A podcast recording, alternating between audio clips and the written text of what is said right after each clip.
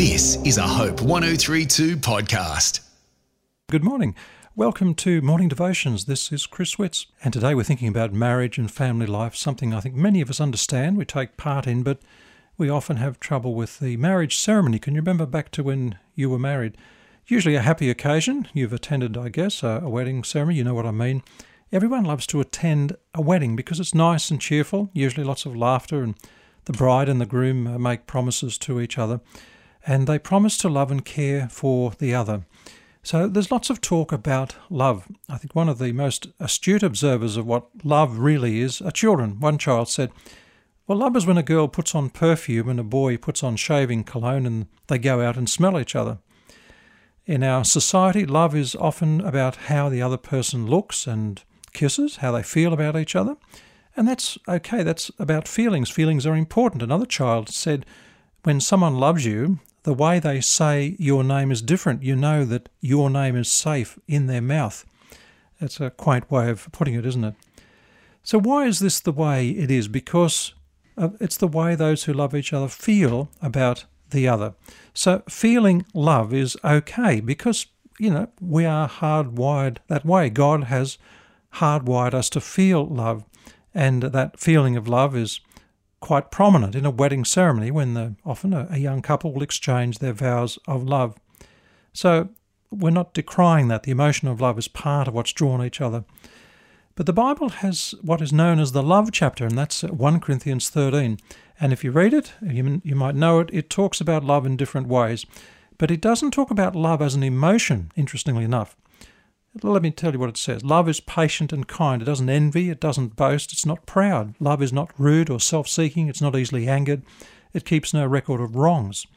Love does not delight in evil, but rejoices with the truth. It always protects and trusts, always hopes, always perseveres. Love never fails. So when you hear those words, they're not feeling words, they're actually action words, behaviours. And that's what love actually looks like as I said, I think uh, kids, the children, really understand love. That's perhaps that's why they don't think in abstract ways. They they understand what they can see and hear and touch. Love, another child says, like when my mummy makes coffee for my daddy, and she takes a sip before giving it to him to make sure the taste is okay. When my grandmother got arthritis, she couldn't bend over and paint her toenails anymore, so my grandfather he does it for her all the time, even when his hands have got arthritis too. That's love. True, isn't it? The words of 1 Corinthians, they're, they're not theological concepts.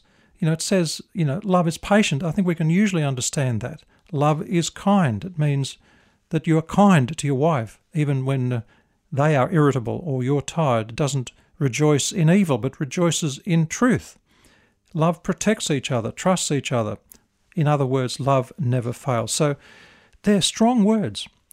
And they're not flowery emotions, actually. They're the sort of love you can see. And that's what a married couple, I think, needs to remember, not just on the day they get married, but for years into the marriage, because this is God's kind of love. The love that He wants to show the, the man to his wife and the wife to her husband.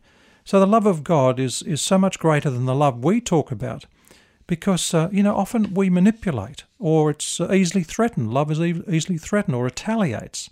It has a feeling of um, being offended, but I think without God at the centre of our marriage, that's often what we end up with broken pieces, self centeredness, self focused. Now, there are some people who understand in the Bible. John, for example, he said, Let's love one another, for love comes from God. Everyone who loves has been born of God and knows God. He said in 1 John 4 8, Whoever does not love doesn't know God, because God is love. And then we know and rely, he said, on the love that God has for us. God is love. Thank you, dear Lord. They're great words. They're not just about emotion, but they're strong words that really communicate. Amen. This is a Hope 1032 production. Thanks for listening. Hey, I'm Ben McEachen, and the John 3:16 podcast dives deep into the world's most famous Bible verse. Join me and two New Testament gospel experts, Cass Quache and Tom Habib, as we explore the magnificence of John 3:16. the John 316 podcast at hopepodcast.com.au or wherever you grab your podcasts.